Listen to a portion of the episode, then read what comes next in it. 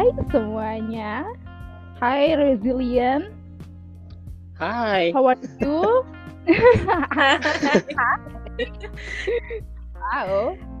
Um, how are you semuanya? Semoga baik-baik aja ya yang nonton, yang di sini nih teman-teman aku. Semoga baik-baik aja semuanya. Tapi kita yang ada di sini, how are you guys? Gimana?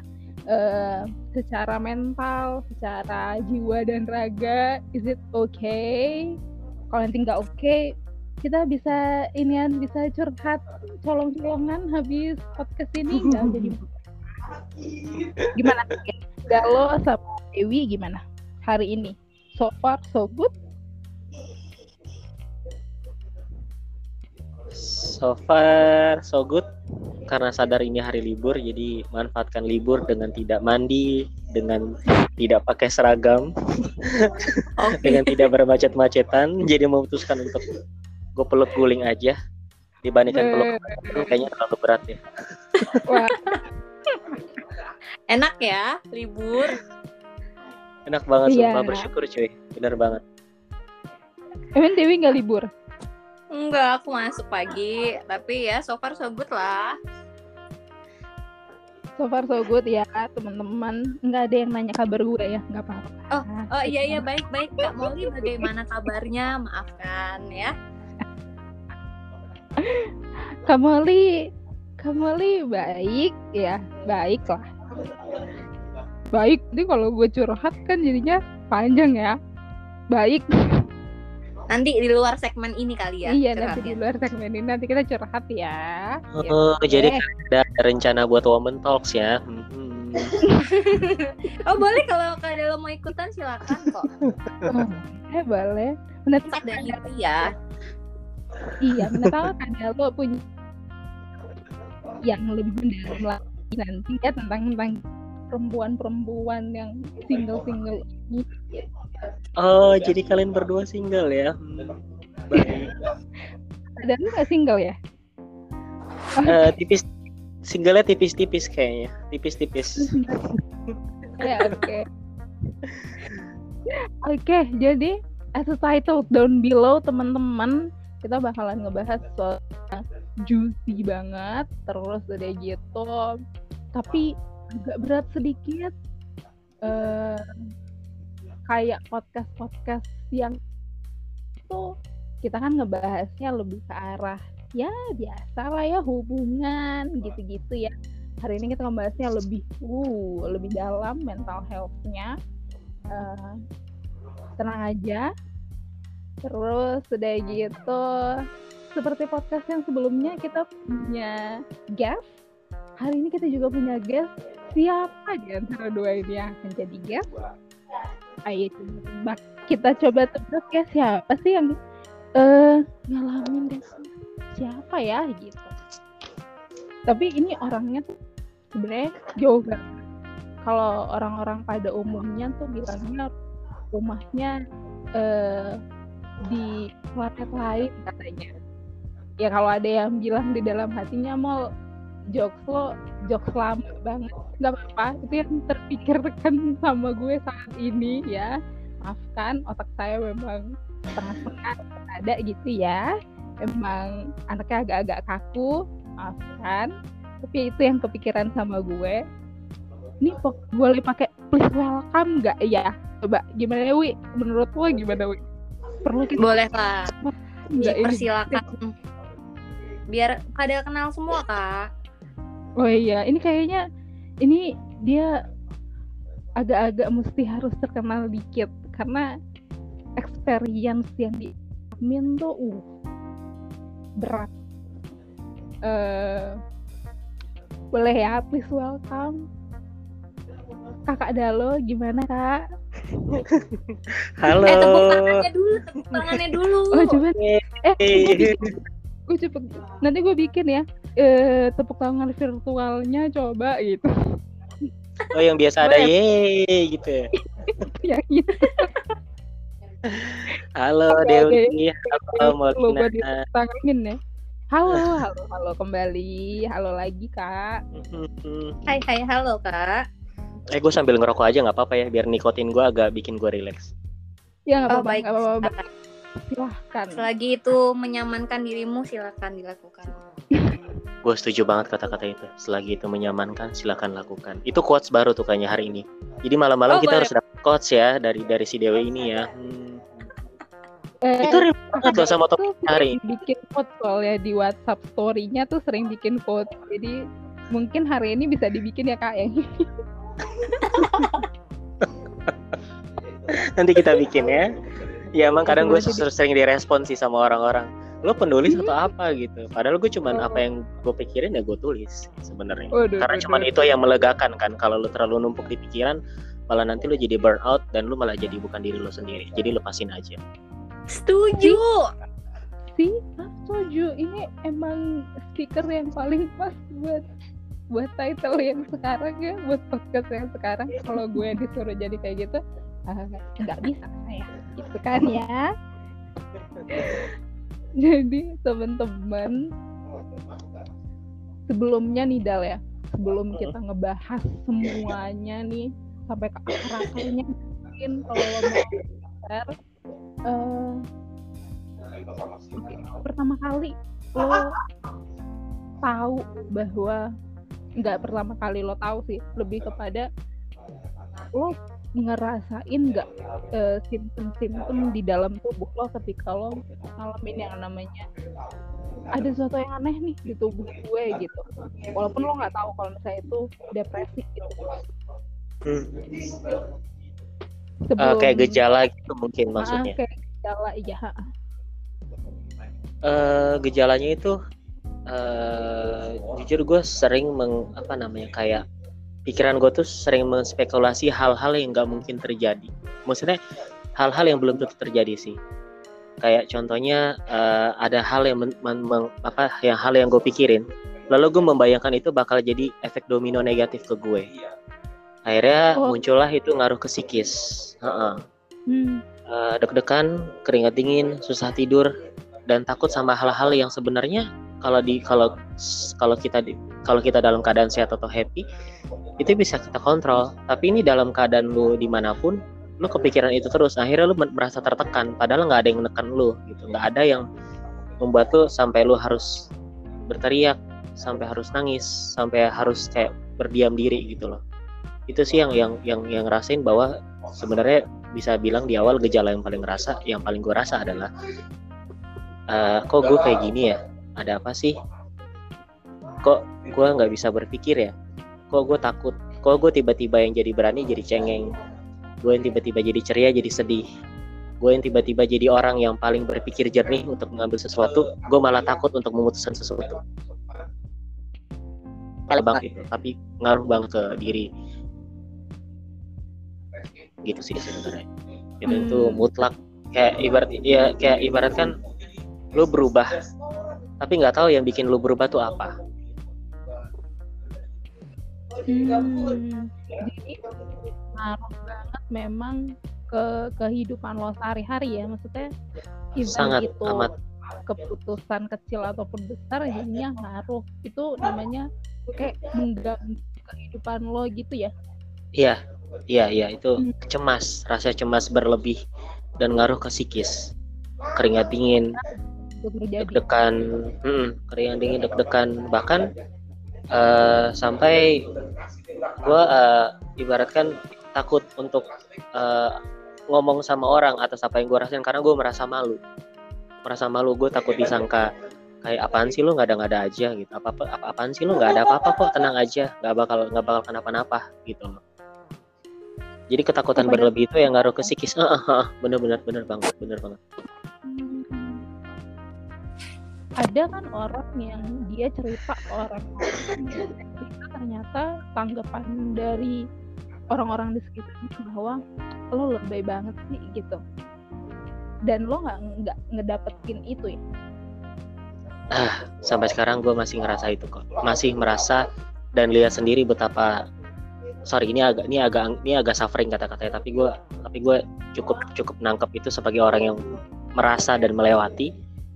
Bahwa eh, apa namanya yang pahit yang menyakitkan bukan hanya orang yang mengalami depresi itu tapi penerimaan orang yang depresi itu dari orang-orang sekitar. Itu yang lebih bikin dia terpuruk. Rasa tidak percaya atas apa yang orang depresi itu cerita ke orang-orang rasa dibilang lebay rasa dibilang berlebihan rasa dibilang ada-ada aja gitu loh. Padahal sebenarnya yang gue tanggap adalah ketika gue merasa seperti itu gue cukup cukup dibilang oh oke okay, sekarang gimana? Harus gimana nih? Biar kira-kira lo mau ditemenin? Atau lo mau ngobrol? Atau lo mau coba ngerokok dulu atau apa? Itu loh sebenarnya jangan. Yang tapi yang sampai sekarang yang gue rasain orang-orang yang gue lihat yang sudah pernah lebih dari dulu lebih dulu ngalamin atau atau baru aja ngalamin itu yang hanya mereka terima tuh underestimated gitu loh. Perendahan. Kebanyakan ya. Gak kebanyakan. kayak gitu tapi kan ya benar benar benar. Kayak uh, lo cuma lo untuk uh, validate your your emotion gitu kan ya? Yes betul. Kayak aja gitu orang-orang kayak oh gitu terus gimana rasanya? Terus apa sih yang kira-kira gue bisa buat? Yang apa kira yang tadi yang tadi si si Dewi ngomong tuh lakukanlah kalau itu nyaman lakukanlah gitu loh. Orang tuh jarang banget mikirin itu dan itu susah kita orang yang mau kenyamanan ngasih kenyamanan atau pengertian ke kita tuh susah. Itu yang bikin orang-orang depresi itu nggak terselamatkan. Dia curhat malah disepelekan dia mengakui malah dibilang mengada-ngada jadi dia harus ke mana? Gitu loh. Yang bikin ya saat dia merasa terkungkung ter gue harus ke mana nih gue harus ke mana? Itulah yang tambah berat. Sakitan yang pelan-pelan akhirnya timbullah yang kita bilang tadi. Cemas malu nggak tahu mau ngapain dan akhirnya lari ke obat-obatan. Tindakan-tindakan mungkin tak kontrol dibilang sih sebenarnya. Yang kayak kita kejadian yang kayak lihat ya. Yang di perempuan mengalami diperkosa disekap lalu tiba-tiba dia teror. Yeah. itu hmm, itu tuh relate banget gue rasain rasanya gimana rasain gimana dan untung gue nggak selesai hidup gue ya gara-gara ngalamin itu yeah. karena gue sudah sampai di tahap yang luar biasa sih sebenarnya Jangan dong, nanti kan kamu nih curhatnya ke siapa kalau misalnya kayak gitu. Yeah. Eh, nggak apa-apa. Eh, mungkin gue dikasih Tuhan, dikasih Tuhan kayak gitu tuh karena karena memang gue nanti buat, buat saksi hidup ya, saksi hidup tuh terlalu terlalu besar sih kayak saksi rasa. Bisa gue ganti ya, saksi rasa. Saksi rasa. Iya dong, ya, kita deal dong. Saksi rasa bahwa benar itu ada, benar itu dan benar itu harus disembuhkan dan benar itu harus dibina bukan dijauhi. Setuju. Setuju banget. Gimana Paling Dewi? Uh, kalau yang dari omongan dulu itu benar sih. Kayak istilahnya depresi itu tuh sebetulnya cuma butuh wadah untuk didengerin. kayak bener banget. Uh, ya kan? Kayak kita tuh cuma butuh orang yang bisa kita percaya ya udah lu ada di depan gue gue cerita nih lu cuma dengerin aja. Dan sebetulnya untuk menjadi seorang pendengar yang baik itu susah banget loh. Karena apa? Kebanyakan ya, ya karena kebanyakan uh, kita tuh kayak hmm, apa ya bisa dibilang kita pengen nanggepin terus yang ada. Bukan mau dengerin. Padahal ses kadang orang-orang yang stres orang-orang yang depresi itu tuh butuhnya cuma untuk didengerin aja. Bener. cuma untuk didengerin dia temenin udah. Lu nggak usah ngelakuin apa-apa udah. Dengerin gue cerita aja.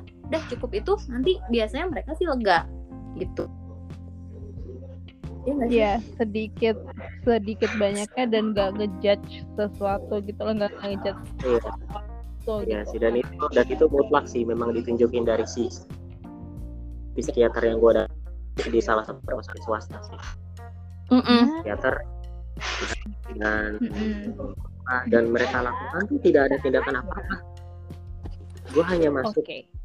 masuk ke ruangan itu dan diajak ngobrol sama dia tapi sambil mencatat resep-resep uh, obat-obat apa yang bisa dikasih untuk untuk mengurangi okay. dan menghilangkan gitu loh. Mm -hmm. Gue sampai untuk di situ bukan bukan psikolog lagi ya psikiater. Ya. Oke, ke dokter ya, ke dokter spesialis. Iya. Jatuhnya. Oke. Okay. Gimana uh, bisa sampai ke sana, Dal? uh, oke okay, believe it or not yeah. uh, uh, rasa yang gue alami itu adalah rasa takut akan kematian setiap hari. Gue merasa oh. bahwa hidup gue sebentar lagi akan selesai. Gue nanti ah ini percaya nggak percaya? But oke okay, untuk siapa pun yang mendengar podcast ini malam ini yang merasa atau tidak yang percaya atau tidak saya cuma bilang depresi itu sangat menyakitkan. Karena teriak tidak dipercaya karena menangis dibilang bohong karena jujur dibilang mengarang gue adalah orang yang takut mandi saat itu karena gue bayangin ketika gue mandi gue kepleset nanti gue gak ada yang nolong. Lalu tiba-tiba gue kalau misalnya gue sholat. Gue merasakan bahwa nanti di sudut pertama ada malaikat yang datang cabut nyawa gue dan gue takut sama matahari yang terbenam karena gue rasa bahwa this is the end of my day this is the end of my life. Itu sangat menyakitkan. Dan sepanjang hari ketika gue harus keluar gue melakukan sodokoh atau membagi orang hal-hal kecil karena gue pikir bahwa mungkin setelah ini kalau gue mati ya nggak apa-apa. Kalau setelah ini gue selesai nggak apa-apa supaya nanti ketika gue ambruk lalu malaikat bilang hey ini hambanya habis ngapain? Dia enggak tadi dia habis sedekah habis sedekah ke pengemis. Oh jadi dilihat kan perlakuan terakhirnya catatan catatan dia ter terakhir. Jadi gue selalu saking gue mengalami itu. Jadi gue nggak percaya siapa pun saat itu. Akhirnya gue cuma pikir oke okay, ya udah kalau memang ini saatnya ya sudah. Gue harus selesaiin ini dengan cara gue sendiri. Akhirnya gue siapkan uang entah 2000 entah 5000 gue nggak pernah meleset selama gue pengobatan itu. Jadi setiap hari kalau misalnya gue nggak keluar rumah gue harus keluar rumah gue harus gue harus gue harus kasih atau melakukan kebaikan hal apa pun. Paling paling yang nyata bagi gue ada memberi. Karena ketika gue memberi gue merasa lega sebenarnya sih jadi gue bilang Tuhan maafkan saya ini saya sudah ini. Oke sekarang Tuhan ready nggak buat ambil saya? Ayo ambil ayo ambil ayo ambil. Coba kalau ambil pelan pelan ya kan lo udah zakat kan lo udah sedekah. Gue mau bilang apa gue selalu bilang itu dan kata-kata itu yang terus yang keluar. Kata-kata itu yang terus keluar. Sampai akhirnya itu jadi kebiasaan buat gue sih sebenarnya. Buat memberi memberi jadi ada kelegaan. Ya obat-obat yang gue masih simpen tuh masih masih gue taruh di Google Drive foto-fotonya. Ini gue sebutin ya. Obatnya adalah Dogmatil ada Foransi kemudian juga alprazolam bukan bukan bukan 0,5 lagi tapi satu miligram Dewi. Satu miligram. Lumayan tinggi ya dosisnya. Lumayan tinggi. Dan kalian boleh search Dogmatil itu obat apa. Ya gue okay. tahu. Ya silakan search. ya. buat ya, orang-orang ya buat orang-orang pendengar silakan search. Buka Google kalian cari dogmatil itu obat apa foransi itu obat apa. Dan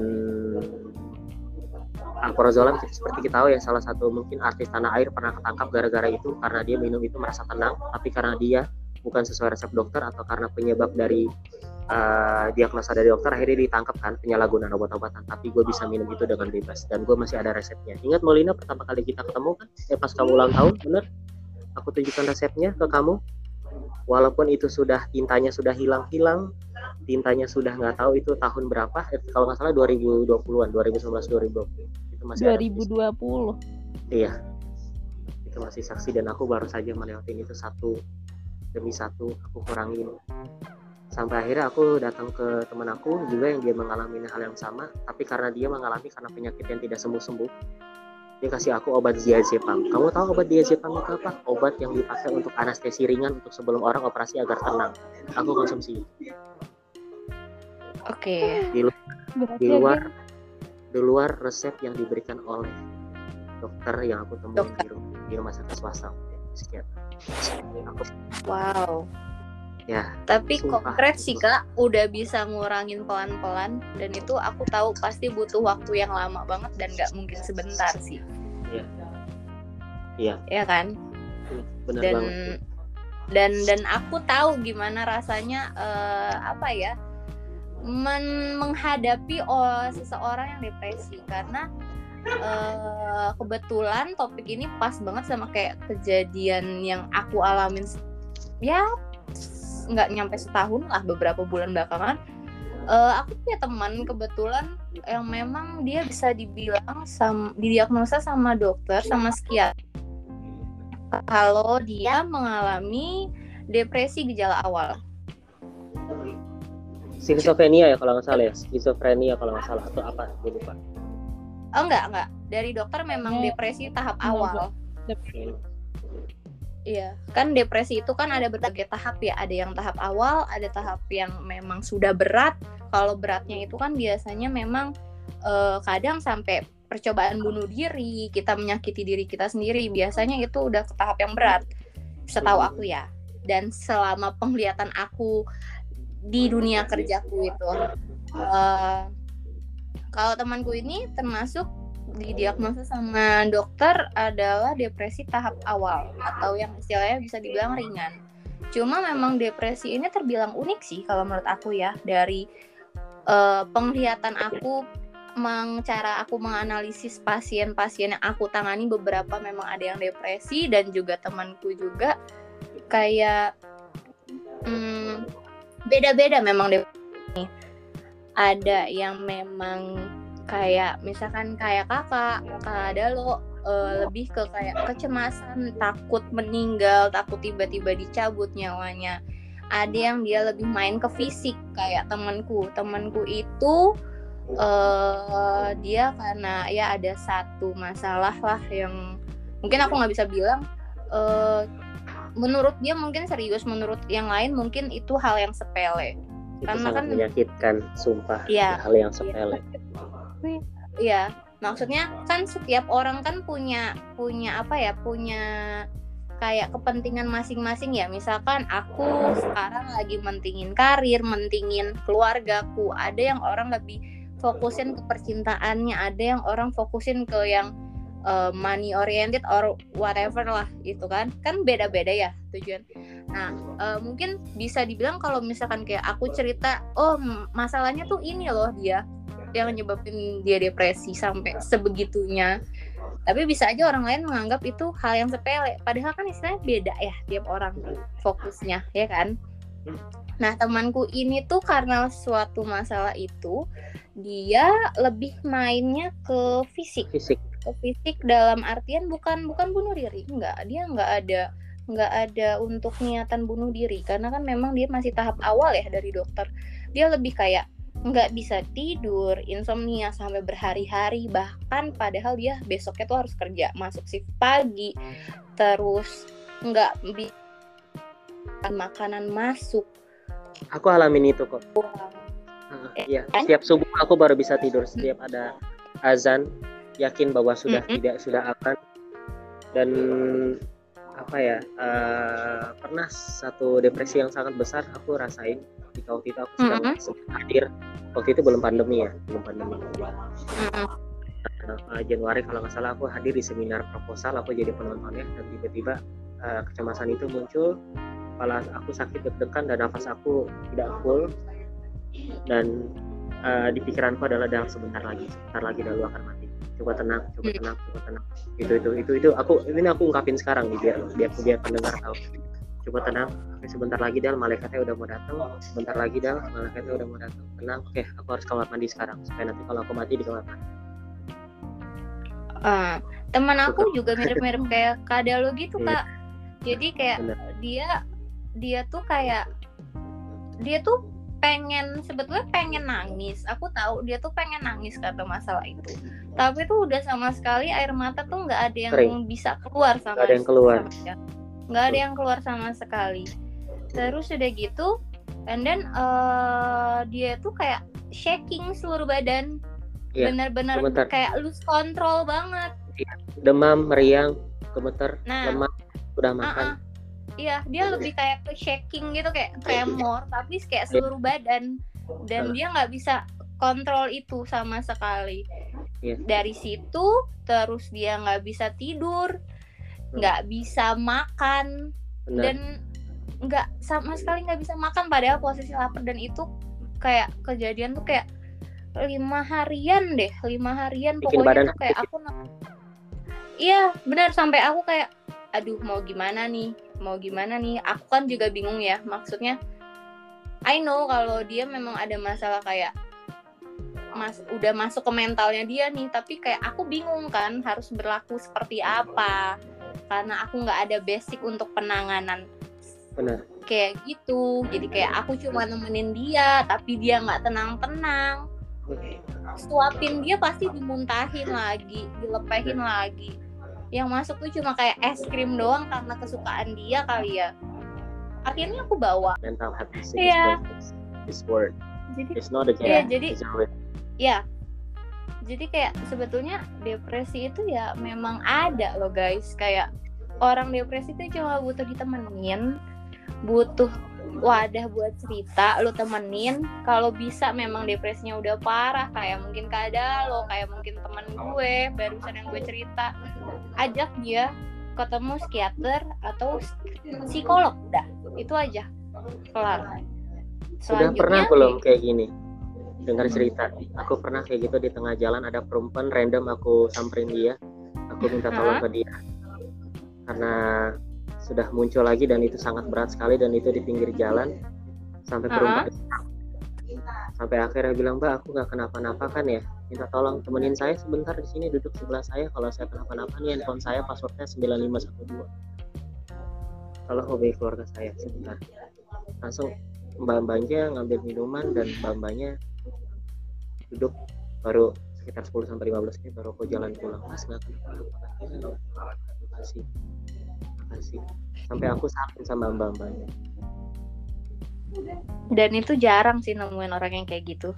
Yes. Apalagi kayak stranger gitu loh. Ya Yes, nggak sih? karena karena rasanya kematian itu sangat dekat. Dan itu real. Dan itu deg-degannya Hmm. tuh sampai bukan serangan jantung lagi ya. Napas tengah kelihatan kabur dan kering dingin.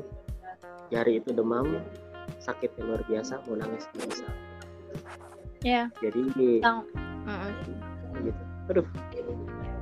Rasanya kalau Sampai- diingat-ingat. Ah? Sampai temanku tahu nggak sih kak kayak abis dia ke psikiater dia minum obatnya. Memang sih dari psikiaternya nggak perlu minum obat rutin. Kalau kamu merasa aja merasa cemas Iya. merasa nggak bisa tidur minum. minum. Gitu. Sampai dia kayak lima hari berturut-turut lima hari pertama dia minum. Abis itu dia kayak merasa gue nggak bisa kayak gini.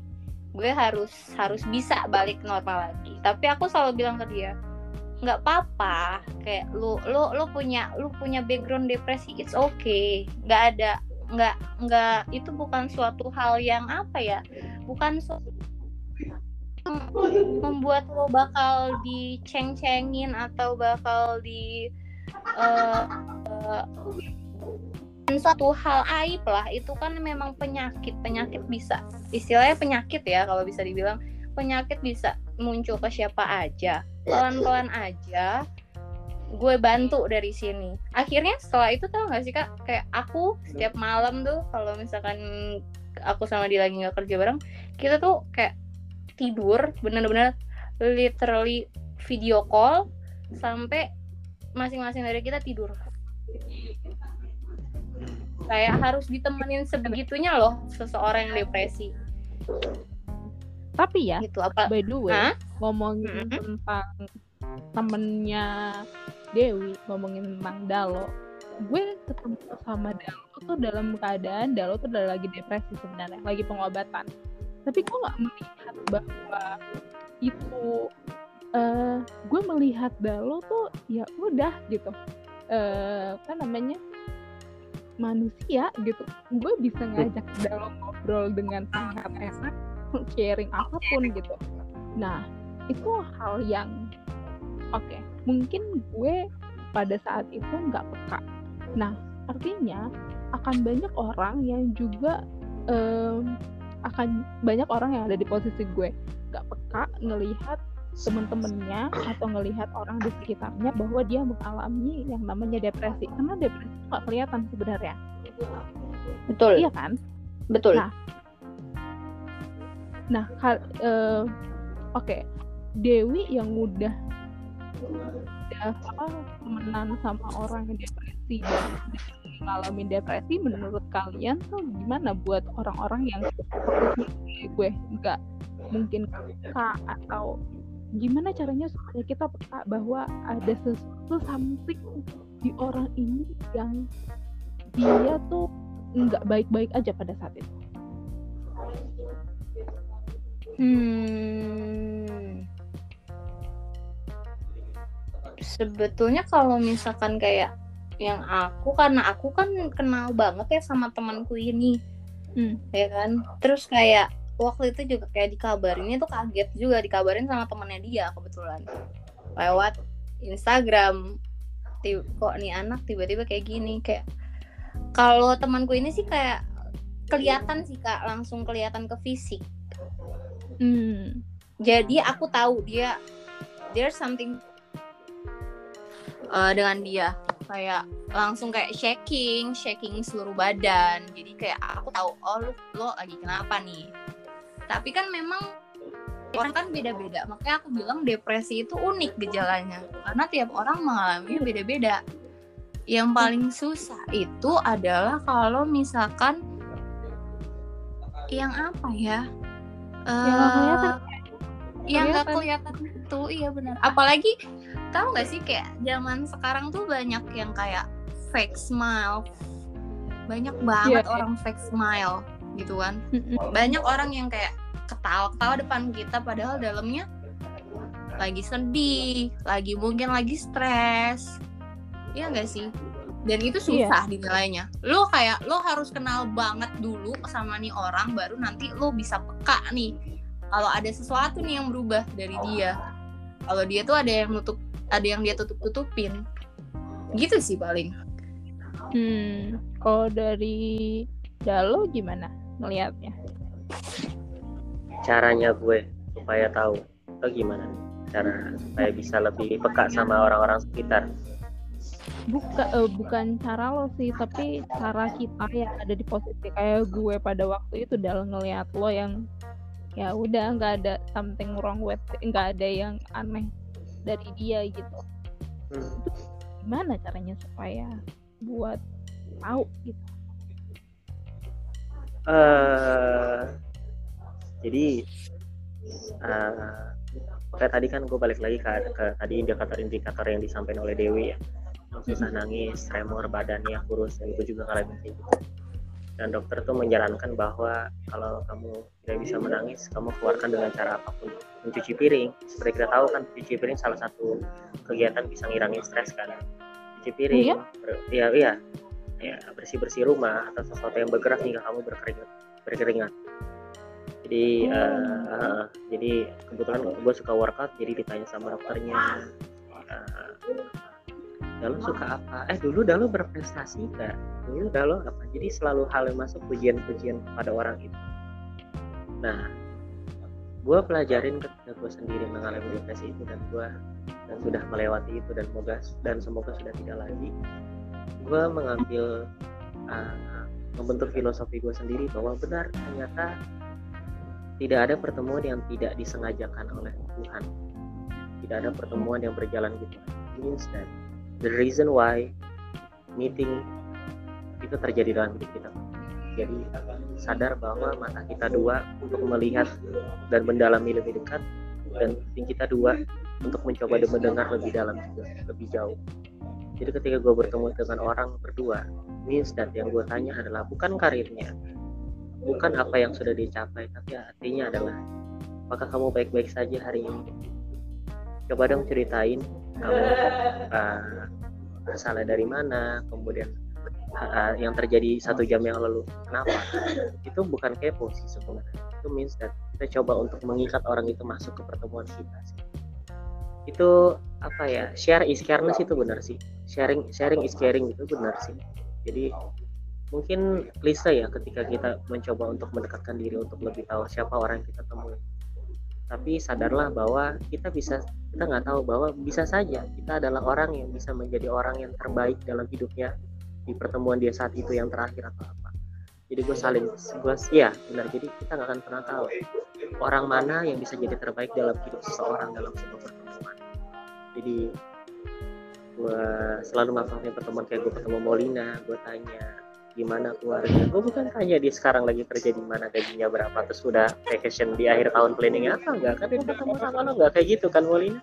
Gue nanya gimana? Gue selalu ingat apa yang sudah gitu jadi apa ya? Jadi kalau lu mau diterima belajarlah menerima orang. Gitu jadi iya.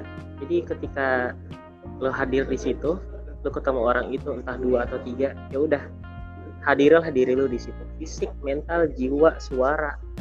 Advice lo berikan semua. Dan kita nggak pernah tahu orang ini bakal jadi kita ketemu kita yang terakhir atau bisa jadi nanti kita yang terakhir buat mereka that's ya yeah, lah. Berat banget ya tapi bener sih. Itu itu itu, itu yang gue pelajarin sih ketika gue mengalami depresi dua tahun jadi ya gue bilang mulailah dari sekarang uh, pertemuan itu bukan sekedar lalu menongkrong lalu membahas yang membahagiakan tapi cobalah untuk membahas sesuatu yang bisa membahagiakan orang lain Well, aku mau tepuk tangan. Ya lo setuju setuju setuju. Gue cuma mau bilang, gue cuma mau bilang, I'm so sorry at that time. Gue gue minta, gue minta maaf tapi emang nggak kelihatan Molina? Enggak, sama sekali. Jadi gue nggak tahu dah. Apa yang lo lihat? Apa yang lo lihat saat itu? Padahal di tas gue itu ada alprazolam, ada dogmatil, ada foransi, ada air hangat. Kan gue nggak tahu. Kan gue nggak tahu dal dalam isi tas cek dalam isi tas dalam enggak maksudnya lu lihat lu lihat gue secara eksternal seperti apa sampai lu nggak duga-duga ternyata gue ini adalah pejuang mental health saat dan sudah iya. berjalan satu tahun ya kan pas kita ketemu juga lo lagi ada masalah dan lo pingin advice ke gue pada saat itu. Jadi gue melihat ya cuman fokusnya pada saat itu bahwa lo punya masalah that's it gitu doang gitu. Gak ada kepikiran bahwa hidup kena depresi gitu. Enggak gitu. Oh aku sorry. Nggak apa-apa tapi sekarang gue sudah ketemu lo tadi di ulang tahun yang 27 waktu itu ya gue sudah jadi lebih baik dan gue sekarang udah siap untuk membahagiakan orang lain. Bukan diterima wow. dibahagiakan. I'm ready. Thank you so much. Sudah membahagiakan saya pada saat usia 27 tahun. Tahu gak sih aku cuma pengen tepuk tangan doang buat Kadalo sumpah. Keren sih tapi tahu aku kan, tahu sih ya kayak perjalanannya tuh pasti nggak mudah sih memang. Iya. Dan lo nggak pernah ngerasa dia kalau dia tuh keren masa nggak pernah? Karena gue rasa gue pernah depresi dan gue apa sih? Gue cuman manusia yang diciptakan Tuhan dengan ala kadarnya yang mungkin ada maksud terjun tertentu why I live in here why I like in here this world. Jadi gue rasa gue cuman bagian dari semiliaran orang mungkin yang mencoba untuk hidup sebaik-baiknya. Mungkin yang baik-baik itu belum tentu kita punya secara seluruhnya tapi ya udah. Gue rasa bahwa terlepas dari apa pun penyebab depresi itu yang gue ambil adalah tidak ada kebenaran yang sungguh dan juga tidak ada kesalahan yang mutlak. Semua tergantung bagaimana kita menerima dan diterima orang oleh orang lain. Kalau teman-teman itu dijadikan quotes ya dijadikan pada hari quotes kedua malam ini ya. Tolong dijadikan quotes untuk masing-masing daripada kalian tolong. Iya jadi yang gue anggap itu gitu. Ketika kita merasa benar ya ketika uh, misalnya gini ketika ketika kita uh, melihat orang salah kalau kita mencoba untuk memberikan kebenaran kita tidak akan pernah jadi baik hanya kita berhasil menjadi benar. Jadi tidak ada kebenaran yang sesungguhnya lalu ya. kemudian ketika, ketika, ketika, ketika kita, kita berbuat salah atau kita melihat orang yang salah. Belum tentu itu adalah kesalahan yang mutlak bagi dirinya atau kita yang melihatnya secara orang yang salah. Jadi semua tergantung menerima. Gitu loh. Iya. Iya. Karena kebenaran dan kesalahan tuh subjektif ya. Iya jadi gue selalu pakai quotes gitu. Jadi semenjak gue melewati yang namanya depresi dan segala macam obat-obatan yang sekarang gue simpan sebagai sejarah gue nanti. Gue bilang bahwa ternyata saya pernah melewati hal yang paling menyakitkan dibanding kematian itu sendiri. Karena depresi adalah bukan soal bagaimana kita hidup untuk menghindari kematian tapi kita mencoba hidup dalam kematian yang ada dalam hidup kita sendiri. Gitu loh. Jadi sebenarnya iya, iya jadi jadi sebenarnya yang paling menakutkan tuh bukan nanti kita sudah pasti mati bukan. Tapi ketika kita kita merasa bahwa kematian itu benar-benar dekat dan kita dikasih signal-signal itu itu yang paling mengerikan. So, so, ya itu apa ya maksudnya gue sih selalu bahkan gini gue untuk pas ngalamin depresi itu gue sms semua mantan mantan gue sms semua teman-teman gue ada utang nggak gue ada. Bahkan gue ketemu orang yang mungkin mantan gue ya, atau sahabat gue yang pernah gue sakitin gue ajak ketemu. Bahkan gue ketemu mantan gue bilang gue cuma mau ketemu sama si dia si A si B. Gue cuma mau minta maaf. Bro izin itu saking gue oh sampai B aja man C D E F G gitu iya semua. Gue SMS gue SMS semua. Gue SMS semua dan bahkan ketika gue jogging gue selalu hitung langkah gue setiap kali gue jogging gue bilang gue salah. Ya Allah ya Tuhan gue salah. Gue minta maaf. Ya Allah ya Tuhan gue minta maaf. Ya hari ini gue berbuat baik. Hari ini gue nggak lagi gue ampun. Sudah ya sudah. Kalau misalnya memang ini tanda-tanda ciri-ciri gue sudah mau selesai izinkan gue selesaikanlah dengan yang paling lebih baik versi gue bukan versi orang lain. Oh. benar seriusan gue nggak akan pernah sebijak ini ngobrol gue akan gue nggak akan pernah punya filosofi dalam hidup gue sendiri. Kalau seandainya depresi itu nggak mampir dalam hidup gue sih. Seriusan titik balik seseorang itu bukan karena dia bangkrut lalu dia gagal bisnis lalu kehilangan juta rupiah. Tapi titik balik seseorang itu ketika Tuhan menghadirkan masalah cobaan dia menghilangkan jati dirinya itu paling menyakitkan. Dia nggak bisa ngapa-ngapain. Oke.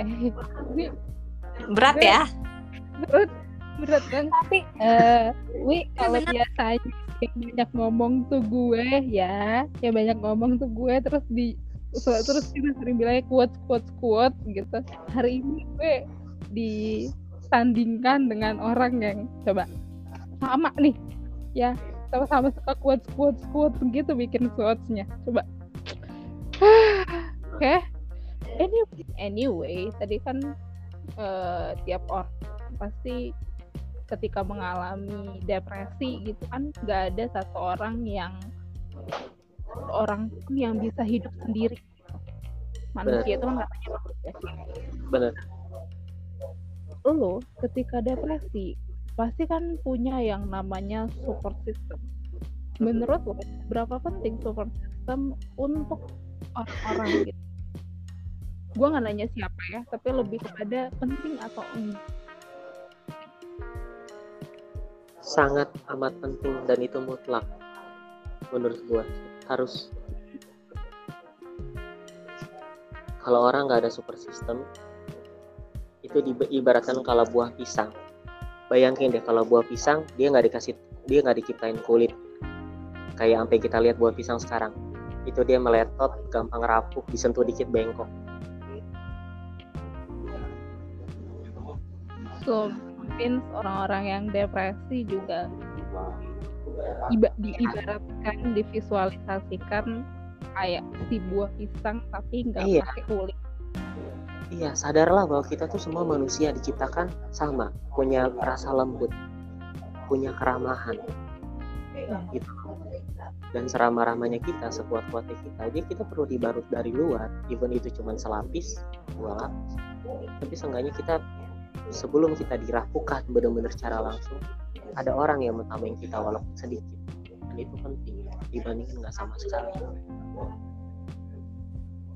Gue hmm. selama depresi gue menganggap bahwa super system kita adalah keluarga. Karena ketakutan kecemasan yang yang yang gue hadapin itu membuat gue harus pulang ke rumah.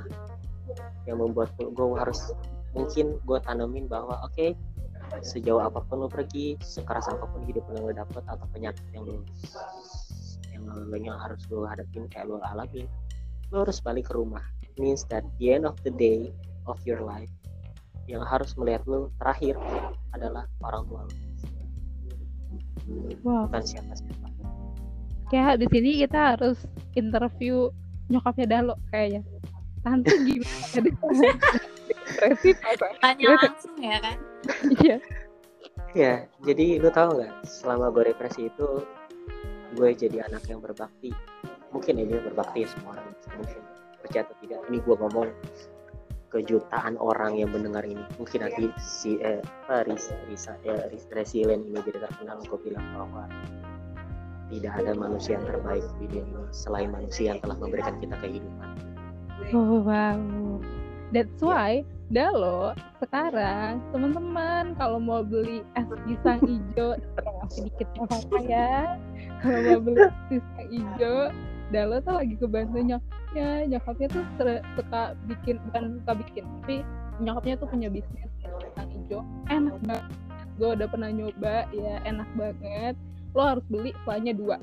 Terus udah gitu ada ada digoreng ada apalagi Dewi yang rumahnya di Bekasi sama kayak Dalo buruan beli beli. Coba boleh coba, boleh coba. boleh. Percaya nanti, atau nanti tidak?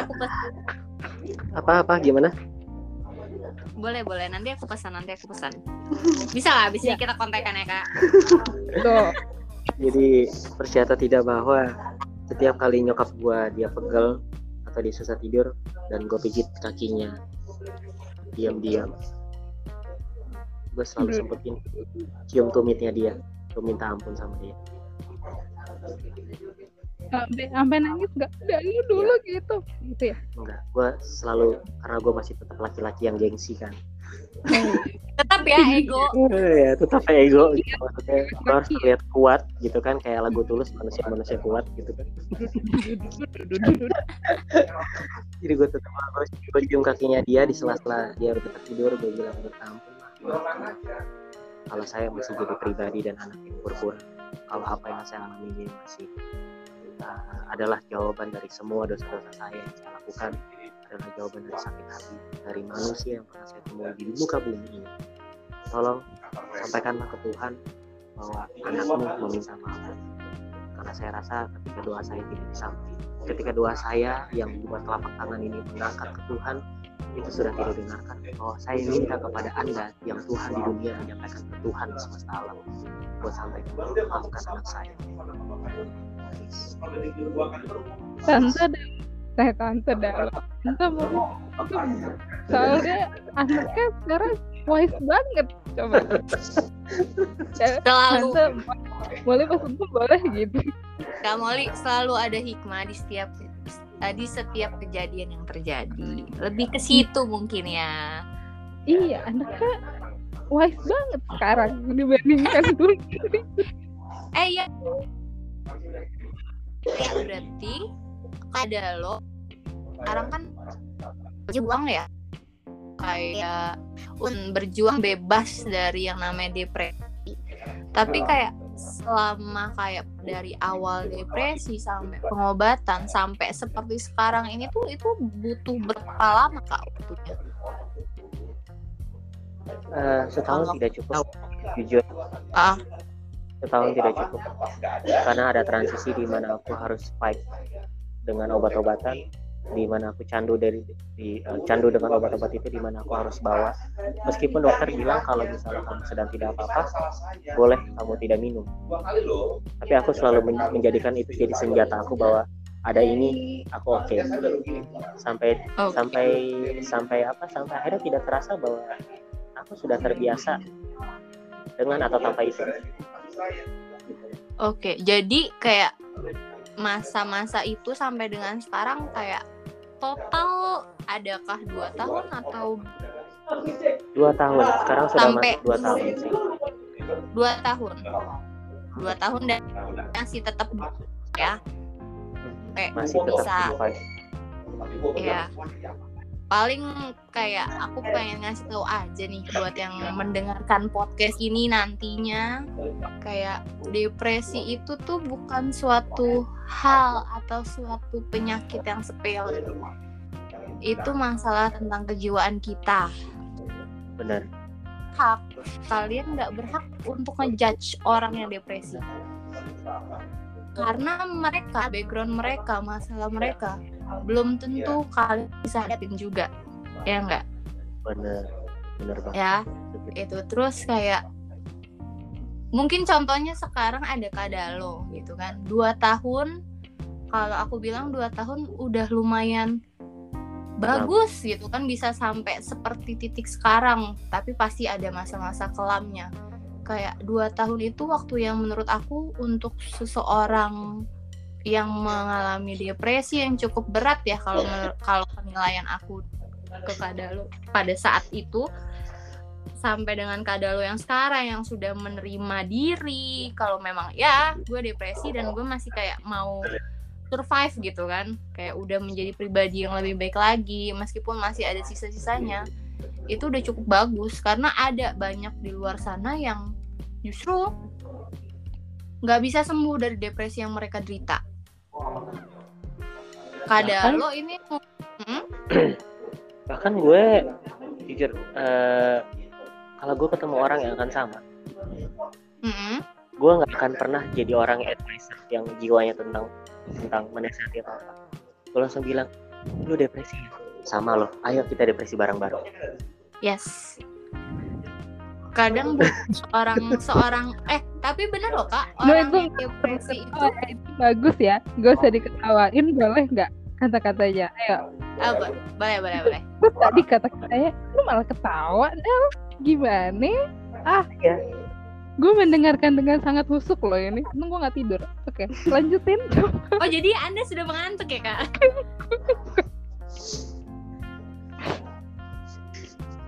Oke lanjutin lanjutin geng boleh. Oke gini deh.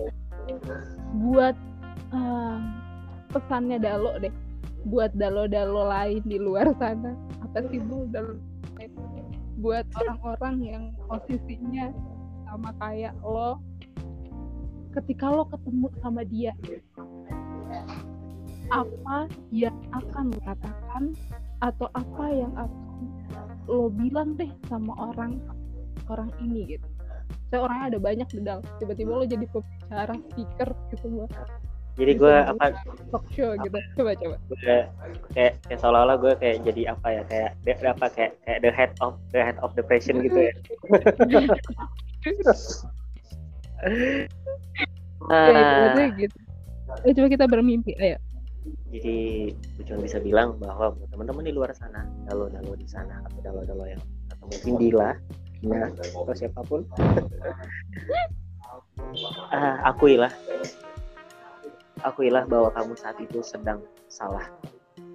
Akuilah bahwa saat itu kamu sedang susah. Akuilah bahwa saat itu kamu sedang sakit. Karena sebenarnya ada yang lebih bijaksana dibandingkan orang yang jujur adalah mengakui. Mengakui ini setiap dia rela menerima apa pun dari hasil pengakuan itu. Kalau misalnya kita nggak belajar mengakui, kita akan pernah tahu sampai di mana orang belajar, orang bisa menerima jadi self acceptance itu yang aku pelajarin ketika datang ke psikiater itu kamu harus terima diri kamu sendiri. Ternyata itu nggak cukup loh kamu terima diri kamu sendiri saja itu nggak kamu bilang iya oke okay, gue depresi tinggi enggak tapi kamu harus akuin bahwa wah lihat deh gue saking harus menerima diri gue gue ngaku loh bahwa gue butuh obat ini. Gue ngaku loh kalau gue butuh harus di disayang. Gue harus diakuin di dunia ini. Tapi satu lagi yang paling penting itu gue mau kasih tahu bahwa ketika lo mengalami depresi kamu adalah orang yang hebat. Karena kamu adalah orang-orang yang berjiwa orang-orang yang berpikir orang-orang yang merasa. Karena sekali lagi ketika kita masih menjadi manusia bukan mayat kita akan selalu melewati hal-hal yang kita nggak duga. Yang seperti gue bilang ke Molina waktu itu ketika gue ketemu sama dia bahwa tidak ada jiwa yang benar-benar sehat yang ada hanyalah pikiran yang menyehatkan Makasih kakak Dalo kuatnya. um, kalau ngomongin depresi itu nggak bakalan habis ya, geng. Kayaknya hmm, banyak hal yang ini hanya yang kita bahas nih masih bagian yang dangkal belum ngomongin tentang kenapa Dalo bisa depresi, apa ininya segala macam. Itu banyak banget. Juga boleh banget boleh nggak ya? Orang-orang teman-teman resilient DM Dalo ada di mana? Di celoteh Dalo. Di at celoteh underscore D A L L O. Nanti uh, Instagramnya kirim di description di Spotify description. Uh, teman-teman juga kalau feel free to follow at resilient.human jangan lupa ya please. Udah feel free tapi so, semua di Spotify at resilient 8 gitu ya.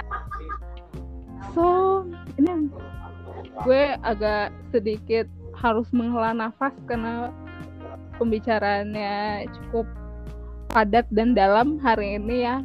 So thank you so much again Dalo join your sharing your experience about depression. Hmm, terima kasih Dewi udah nemenin aku hari ini. Teman-teman resilient yang lain Linda, Agan, I miss you, miss you banget. Coba dong, ayo, ayo. Ayo bisa yuk bisa. Ayo bisa yuk bisa yuk yuk yuk. Bisa. Ayo dong bikin kumpulan lagi gitu kayak Dewi bikin ini lebih maju lebih baik karena apa yang gue rasa uh, apa yang apa rencana apa apa yang kalian perbuat ini sangat efektif banget sih orang luar sana. Terima kasih Kak dan, ju dan jujur Dewi sama Maulita gue ini uh, pertama kali mengungkapkan semuanya. Dan dan dan dan bisa didengar oleh semua orang. Jadi wow.